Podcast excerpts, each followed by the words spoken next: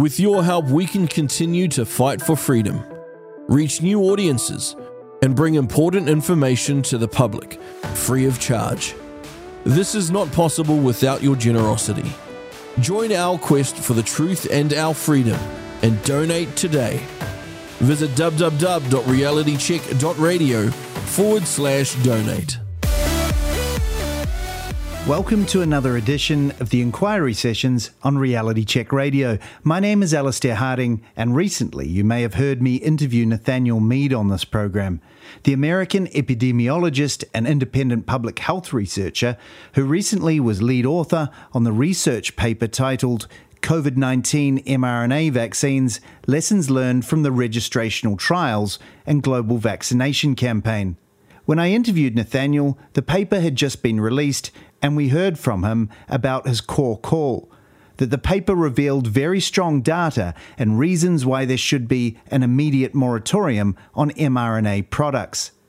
This was a statement based on research of the clinical trial data of both Pfizer and Moderna, two of the companies who produce the COVID mRNA vaccines. It's not a stretch to say that the article was an instant sensation. As you'll hear, it had over 330,000 reads on the Curious journal.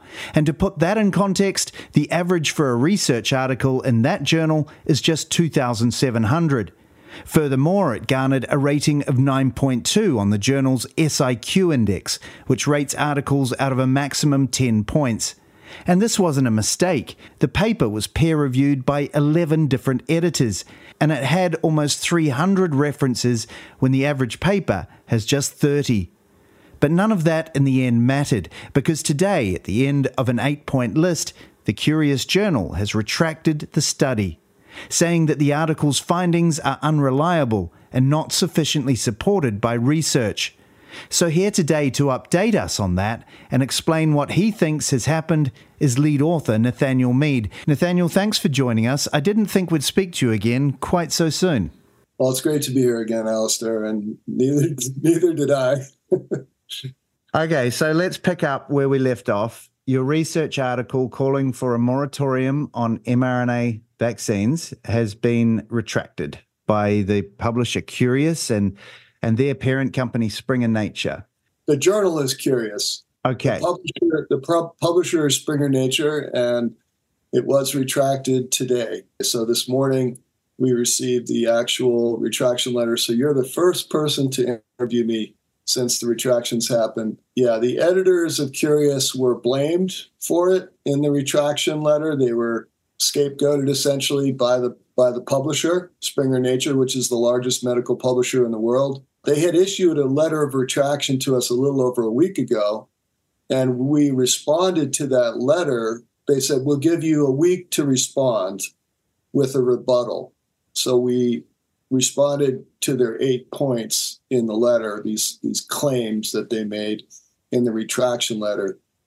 And I've seen your response, and it is filled with citations and evidence and proof and so on.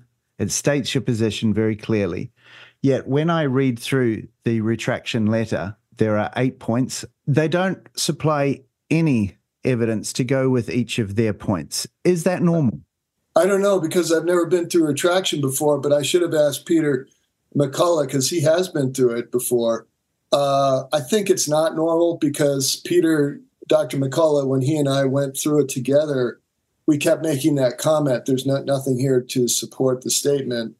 But, you know, the key thing is to understand for your listeners that this paper was, we knew from the beginning, incredibly threatening to the vaccine industry. We knew that. And we knew that we were at high risk of a retraction. In fact, the night before we received the email with the retraction letter, I was on a big TV cable show, and I said this publicly right before we got off the show. I said, you know, I feel very strongly that this paper could get retracted at any moment. And sure enough, the next morning we got that letter. So, you know, the things that we said in the paper, they were based on well-documented data and data analyses and actual registrational trials, the Pfizer Moderna trials, showing that there was a 31% increase in mortality in the vaccine groups of those trials versus the control group, at least in the long-term Pfizer trial. And long-term is relative. It was only 6 months and it was uncontrolled for the last few months. But the point is that there was a serious trend in mortality going up. There was a fourfold increase in the cardiac deaths and so forth. And we talked about that the last time I was on the show. And these are very serious allegations that are based on actual research that's published. So we were simply reviewing what was already published. And then we made analyses that were based on those data that came out after the trials allowed the rapid authorization process. So there were things that we said in our paper that were incredibly threatening, like we exposed the genetic, the DNA contamination issue, you know, with the bacterial DNA, which is a huge threat to the industry because the implications of that are that that alone could result in cancers and autoimmune diseases for years and years to come. So they were immensely threatened by the things that we said. We were anticipating that this retraction was imminent, and sure enough, it's come to pass. But all of those things, is that not how science works? Is people put something out, other people criticize it or review it like you've done. That's how science works, is it not? By taking away your voice, it's taking away the system of science. Well, I think that's how science used to work. I don't think the scientific establishment is the same as it was 10 years ago. I think the pharmaceutical industry has so much power now. They've infiltrated the media, the social media, and the mainstream media with their messaging, and they're programming the population to believe that these gene-based vaccines, which are really gene therapy products, as we establish in our paper, and that's irrefutable, that these things are safe and effective. They've said that over and over, and the population is still being told this, that it's safe and effective. So the lie is so extensive now. I mean, it's not only we've been told it, but it's been on TV, it's been radio. I mean, and so the programming of the population has been so extensive that even the people within Springer, maybe they even believe it too. You know, I don't know. Maybe they do. I know that many doctors still believe it, and we've recently started to hear from some doctors who are going, "I can't believe this is true. I just can't believe it," and they're actually coming out in public and saying, "You know, I've been denying this for 4 years now," and now they're seeing our paper, and so our paper is waking people up. I'm very happy about that. It has had the largest distribution of any paper in Curious in their history. Their typical paper is 2,700 views in 12 months. We had 330,000 views in 30 days. And the rating, the scholarship impact quotient, or SIQ, is 9.3 out of 10. And that's even with the vaccine industry coming in and giving their zero ratings. Okay, so before we get into the reasons that it's been retracted, I just want to understand, how does a paper get published? How many reviewers review this paper before publication? What's the process? And how much does it change from the beginning when you first submit it to when it finally does actually get published? Okay, well, you know, the paper was submitted to Curious in early November. It was the letter of retraction came about a week ago. So we of course, we had no heads up that we were going to get retracted. We knew that was a risk. But when we submitted the paper initially, we were immediately embraced as, "This looks like a very positive, important paper. We'll work with you on this." We then had to go through a review process that involved 8 independent reviewers. And 2 of the reviewers were within the Curious system as their selected reviewers. We then proposed 6 other reviewers who were all academic, independent of our process, who they considered, and I think there were additional reviewers that I think I proposed something like 10 reviewers initially, who were all like academics and people who had either professor positions actively, or they're emeritus professors, or they were part of some research enterprise. And so they were, eventually they narrowed it down to, Curious agreed to these 6 reviewers in addition to the 2 they had. So we had 8 reviewers. There was a lot of comments that these reviewers made. It was a total of over 200 when you include comments that went back and forth afterwards with the editors that had to be refined. So all of those comments, I had to go through and make modifications in the paper. I had to either delete sentences, delete citations that they thought were inadequate, studies that they didn't think were good enough to support it, blah, blah, blah. It went on and on and on. It was a long process. How long did that take? Almost 3 months. Yeah, almost 3 months. 2 months and three weeks. Yeah.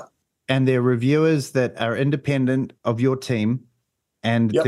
they're going through it, and that's yep. the peer review process. That's the peer review process, and then there's an after that, after they've gone through all of those and we've responded to a satisfactory degree to all of those reviewers, then an editor from Curious takes over and says, okay, these are the final changes we want you to make. And the Curious editor says, okay, we want you to include, for example, more papers that are published in Curious, okay?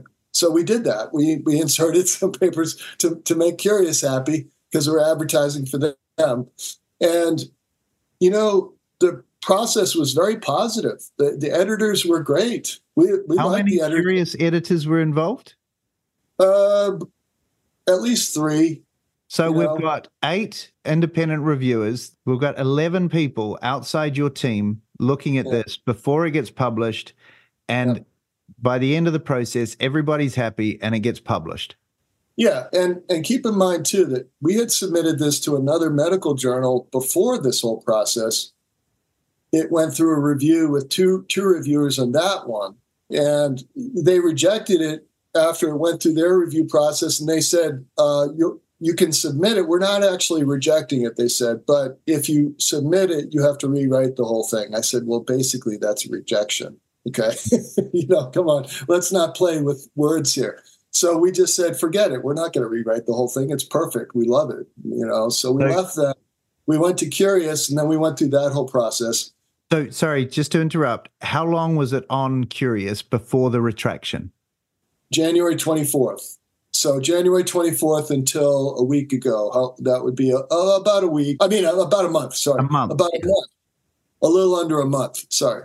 So how does that come about? Who decides it? Are they the same people that maybe just thought, oh dear, maybe we got it wrong here? Or is it a different independent panel who review every paper? And in this case, they decided maybe the original reviewers got it wrong? Who makes this decision? Well, that's a bit of a black box thing right there, because we don't know who's pulling the strings here, okay? We know that Springer Nature is a huge medical publishing house that has probably extensive connections to the biopharmaceutical complex. And that is, a closely coordinated collaboration of government agencies, pharmaceutical companies, media companies, and so forth. And so this paper was basically a bombshell that triggered a lot of concern in the industry, and most likely it was the pharmaceutical stakeholders who influenced the publisher, Springer Nature, to get this retracted. I think that's pretty clear when you look at the retraction letter, because the 8 points in the retraction letter, some of them read like position statements for the industry. They don't read as actual criticism, because they're so broad and they're so basic to our paper. And so it's extremely unlikely that the editors at Curious, the journal, had anything to do with this at all. And in fact, when we've reached out to them, we're not getting any responses, even though they were completely supportive of this whole process going in. So It's very possible that this is an example of predatory publishing or predatory retraction. What do you mean by that? Yeah, basically what's happening here is that you're coming into a journal with the idea that, okay, their intentions are good.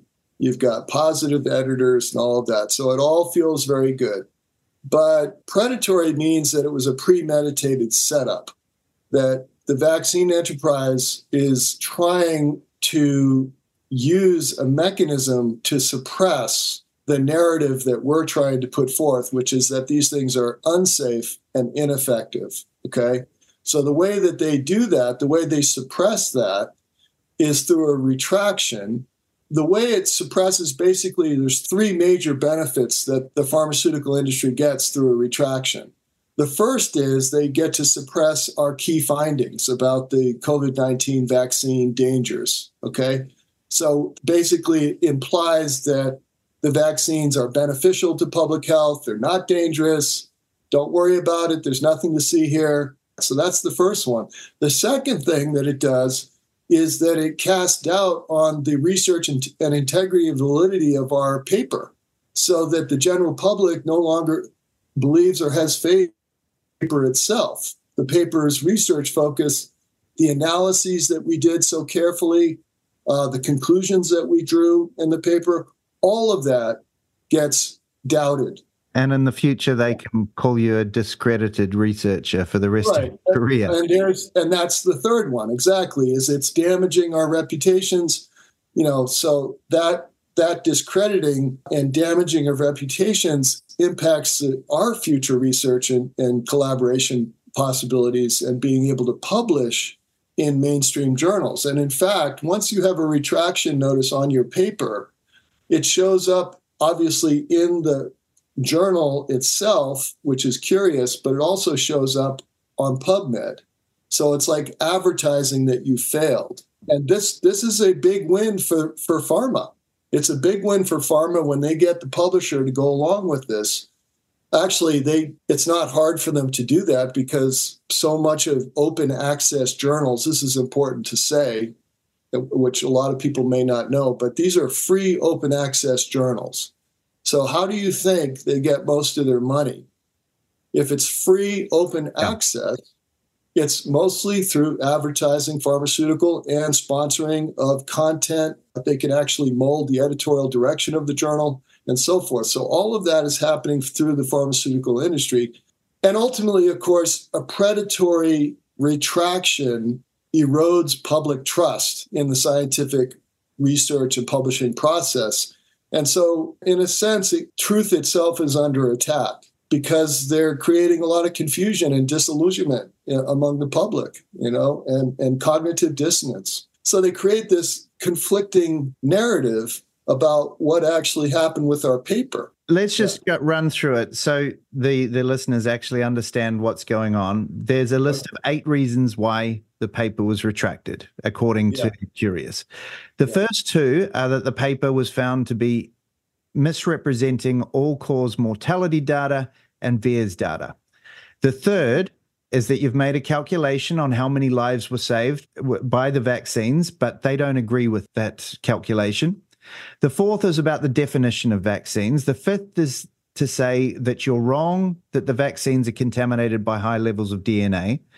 The 6th is a technical one about misrepresenting a cited reference. And the 7th and 8th are about safety and efficacy testing and what happens to the spike proteins once they're in the body. So the first one, let's start with points number 1 and number 2. It says that you misrepresent all-cause mortality data and VAERS data. Maybe if I could test these ideas by taking the other point of view. Does the retraction actually have a point? I mean, are these data sets that are reliable?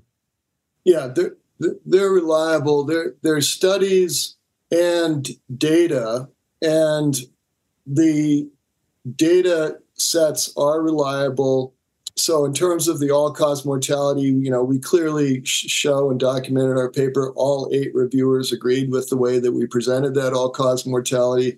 That's why you have reviewers, so that they can go through these things and they can carefully screen them. So the all-cause mortality data, that's very solid. And then the VAERS data is, you know, we clearly say we're not saying that VAERS is a causal database. It's actually just designed to tell us that there's a signal, so that there were serious signals. So we covered ourselves. We used charts in there from VAERS that were only two charts that were based on direct queries to the VAERS database, easily confirmed. So these are signals. You're highlighting signals that you think should have been brought up, but that they're being ignored. Yeah, like autoimmune disease, we showed 800% increase when you compared the vaccine, the COVID vaccine, to the flu shots in the 3 years lead prior to the pandemic. And then you look at the third claim that they made, which was risk benefit. It was the number of deaths caused by the vaccines versus the number of lives saved in terms of COVID deaths prevented. Okay, and we went through that. We explained it. The claim was that we didn't provide sufficient evidence, which clearly showed that the people who were doing the criticism had no scientific training at all. Because when you make a calculation, it's not about evidence. It's about getting the data and knowing how to analyze the data properly. That's what an analysis is. So when they said the evidence is not sufficient, it was a complete disconnect, and it reflected a degree of scientific illiteracy. The fourth point was about gene therapy products. So points 4, 5, 6, 7, and 8 were actually position statements by the vaccine industry. 4, 5, 7, 8. So number 4 is vaccines are gene therapy products. That's incorrect claim. They said, we never said vaccines are gene therapy products. It sounds like a grade school child coming out going, vaccines are gene therapy. No, actually what we're saying is that there's a problem with the terminology, that vaccines, COVID-19 vaccines, because they are gene-based, they're planting a genetic code in the body, they're technically gene therapy products, and that's according to the definition prior to the pandemic. So for 30 years, the cancer industry used that definition and would refer to the mRNA vaccines as gene therapy products. So we're not the ones who are saying it. We're just reporting what we saw in the medical literature. And so, yeah, obviously it was a distortion the way they presented that, because they said that's an incorrect claim. But if you look at that, the fact that they're saying, no, you can't say that these vaccines are gene therapy products, this is what the industry is desperate to get people to not understand. Because if you start to classify these as gene therapy products, then your basis for establishing safety changes. It's no longer the same as the classical vaccine. It's actually now a more serious issue because you're altering the genetics, you're exploiting the genetic code, and you're introducing a whole set of complex factors that have to do with the human genome. But that's why they're saying this, because if they can make a statement like this and retract a paper based on this, remember, these are their position statements. They will present this and they'll say, see, we retracted this paper because it was incorrect. It stated that vaccines are they're not gene therapy products. Look, you can see that. We retracted this paper. So these are position statements that the vaccine industry wants us to get. So the next one. Point number 5, the article states that vaccines are contaminated with high levels of DNA. Upon review, we found that the cited references are not sufficient to support these claims. Okay, so we very easily dismissed that one. It's basically a hand-waving argument. They're saying that the references are not sufficient, but they are sufficient. This was a very recent discovery, because even as we were going through the review process with our reviewers, the papers were being published on this issue. Okay, so we had to insert them as we were going through the review process and come up with a separate section. Actually, one of their reviewers, who's named Reviewer Alpha, because they don't say who these people are, Reviewer Alpha said, you guys need to have a whole separate section on DNA contamination, which we also call process-related impurities. So we did that. We created that section in the paper based on their recommendation, a Curious reviewer's recommendation. And so we did that. We supplied all the references. They were completely sufficient. And the authors, the reviewers agreed with us. They said, okay, that's great. This is solid. You guys have covered it. Even the editors, when they looked at it, they said, okay. And they had no problem with it. So it went through the review process. And this is just a ridiculous saying that, the cited references are not sufficient. When you make that point, what happens with these reviewers? Do they protest? Their work is being retracted as well here, right? Well, one of the reviewers sent me a note today. I can even read to you if you're interested. It's a short statement, but the reviewer said, "I am revolted by the retraction of Mead et al. It is unwarranted and based on weak and petty unsupported accusations.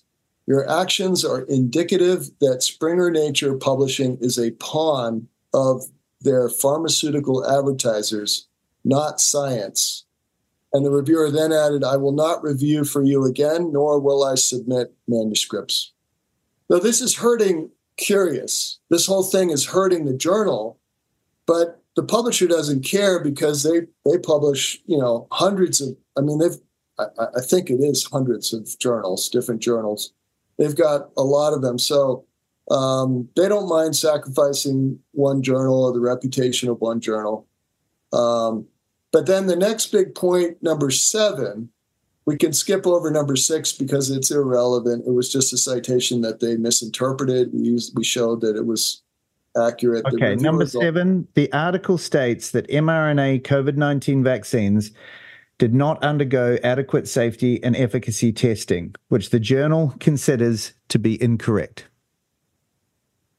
This is the most absurd statement in the whole bunch, and it shows that this is coming from the vaccine industry because this is the central premise of our whole paper. We never would have had the paper even considered by the journal if they thought that this was incorrect, let alone accepted for publication. This is the basic principle of the whole paper, that the vaccines did not undergo adequate safety and efficacy testing. We show that. We explain why the clinical trials were misleading, why the authorization process was rushed. The whole paper is focused on this central idea. So for the journal to say that it's incorrect is laughable because the editors of the journal fully agreed with us. I find it a really incredible one, actually, because there's over 300 citations or references throughout your paper. 293. And it's wiped out by one line, which says, which the journal considers to be incorrect. Right. No reference to go with it. No evidence to support it. Exactly. And this guy, Tim Kirsch, is, the head of their so-called research integrity division, which is an Orwellian irony of the highest degree. He is making this, as you say, without any evidence, and he's also basically trying to undermine the whole paper in one fell swoop with that statement. And that's the nature of disinformation. This is a disinformation campaign. What's the future of science if these kind of actions actually continue to happen? Because in this particular case, your paper's effectively saying these products need looking at. They're potentially dangerous. And by retracting the article, the journal's effectively saying, we don't think the public needs to know this. The paper is actually more dangerous than the product. That's what they're saying. So if scientific papers like this, if their purpose is to test ideas and you give your idea and they give their idea and so on, and it's just being wiped out by a line saying which the journal considers to be incorrect, what's the future of science if this is how we're behaving now?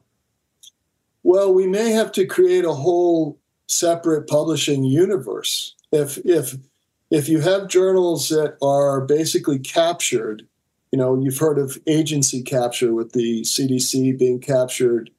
That's the Centers for Disease Control in the United States. The Food and Drug Administration has been captured for a very long time by the pharmaceutical industry. Over 75% of their revenue, the FDA, comes from the pharmaceutical industry. The same thing is happening with many medical journals. The Lancet, which used to be a very reputable journal, British Medical Journal, is completely corrupt. They've lost all respect. They're basically an advertising vehicle for the industry, and the editorials they write are actually advertorials. They are advertising through their editorials, and the editorials themselves are clearly being informed by the pharmaceutical industry and what they want to get out of it. And they're funneling huge amounts of money into these journals. So the future is, I think, that we're going to have journals that are identified, that are not yet captured, that have to be separate from the journals that are predatory in this sense. You know, you have to start, unfortunately, selecting journals that may not have a lot of respect from a conventional scientific point of view, but they are secure from the threat of retraction such as this. So that's probably what we're facing, is a whole new way of publishing. We're going to have to create a whole new peer review system, which a lot of doctors are talking about, a lot of researchers are talking about. We're going to have a new peer review system that is independent of the existing system that is somehow being corrupted at this point. The good news is with all of this is that your paper was also downloaded, I want to say, a record number of times. So it is out there. Yeah, it was. It was 330,000 views in the first 30 days compared to their average, which was 2,700 views in a whole year. So it was a major success, publishing success. And then the scholarship impact quotient, or SIQ score, was 9.3 out of 10. And that was despite the fact that the pharmaceutical industry sent their trolls in there to put zero ratings across the board. And even with the zero ratings, it comes out to 9.3. If they hadn't put those zero ratings in there, it probably would have been approaching 9.9 by the time it got retracted. And of course, that would have been extremely humiliating for the publisher, because the scholarship impact quotient is looked at as a sign of success of a scientific paper. So this is where we're headed. It would have hit 9.9 easily, and the journal is going to lose a lot of readers, unfortunately, and they're certainly going to lose a lot of submissions from cutting edge. But this serves the industry, because then it homogenizes the narrative. The journal will only get pro-vaccine articles going forward, and they've succeeded. But there is a flip side to it as well, that hopefully, you know, going through these situations, we are all learning the importance of independence, and we're learning the importance of the peer review process, and all of those things that perhaps we took for granted. We're relearning why they're so important. And I just want to say a couple things really quickly about the process too. When we submitted our rebuttal letter, we cited numerous studies that directly contradicted the points that they made. And it was so easy to do because we drew it from our own paper. We didn't have to go outside of our paper to find the evidence. It was right there in the paper itself. And I'm talking about dozens and dozens of citations to studies that are well-established peer-reviewed studies in our paper. So that's number one. Number two, which I think is really fascinating, I learned as I was writing up the rebuttal letter that 5 out of the 8 statements in the retraction letter were directly adapted from comments made by these two well-known trolls from the vaccine industry. Okay, these are two guys that go around and they make comments whenever there is an article or a paper that's published that's questioning the narrative that these vaccines are safe and effective. These two guys, they go in there and they insert their comments right after the paper's published, and their sole purpose is to really denigrate the co-authors and make the paper sound like it's misleading. And these are commenters, public commenters, and 5 of the 8 points made in the retraction letter are basically pulled straight from there. From them. I mean, you can see it verbatim in the first 2 comments, and then if you look carefully you can see, because the first two comments are verbatim from a single comment from one of those guys. And by the way, these two guys who do this, they are not even trained in epidemiology or biostatistics. They have no training at all in epidemiology or biostatistics. So when they come in there, they just cite studies, but they don't even realize that the studies that they're citing are fundamentally flawed, and a lot of those studies are fraudulent studies. But they don't know that because A, they're getting paid by the industry to go in. And again, these are well-known social media trolls. Their whole job is to pose as if they're scientists, and then they go in and they try to create confusion. They mock readers who are talking about, oh, this is a great article. They mock them. They try to create confusion. And the fact that they informed 5 out of the 8 statements in the retraction is just incredible. It's really incredible. Okay, so what's the future? Is this the end for the research paper, or is it published? Is it going to be published anywhere else, or is there an appeal process for any of this? Well, that is the good news. Is we're already submitting it to another journal. Actually, I have 2 journals who are clamoring for it and really want it. One of the journals is on PubMed. The other journal is not on PubMed. Now, if you have a journal on PubMed, that journal is more likely to be targeted by the pharmaceutical industry. If it's not on PubMed, there's more safety, but it's less likely to get a lot of attention. And you have to promote it a lot in order to get the message out there, which is not too hard to do these days through social media and, Substacks and all of that. But it's very clear that my co-authors are split on this. Some of them are like, oh, let's get it on PubMed again, and some of them are like, no, let's be safe and just go with the other journal. So I don't know. We'll see how it goes. But, the good news is that truth will prevail. I know that sounds very crunchy, chewy, but the truth will prevail. It will get out there. This paper is just going through another phase of its journey. And even though we got the retraction today officially, I already submitted the paper for publication in another journal today. Okay. Within two hours of getting the retraction, I submitted it, went through the process with this other journal that's on PubMed. I'm not going to mention the journal's name because I don't want them to get in trouble. But we're actually renaming the title. And I suggested this because if you get a paper on PubMed, you want to have a slightly different title so that people don't get confused when they see the retracted paper. Okay, so the original title has been changed, and now it's COVID-19 mRNA Vaccines, Lessons Learned from Clinical Trials, Global Mass Vaccination, and, okay, drum roll, Bias from the Biopharmaceutical Complex. Okay, now that's quite a mouthful, but that's what we're doing because we're saying, okay, this is censorship is real. Retractions, when they happen in this manner, are pure censorship.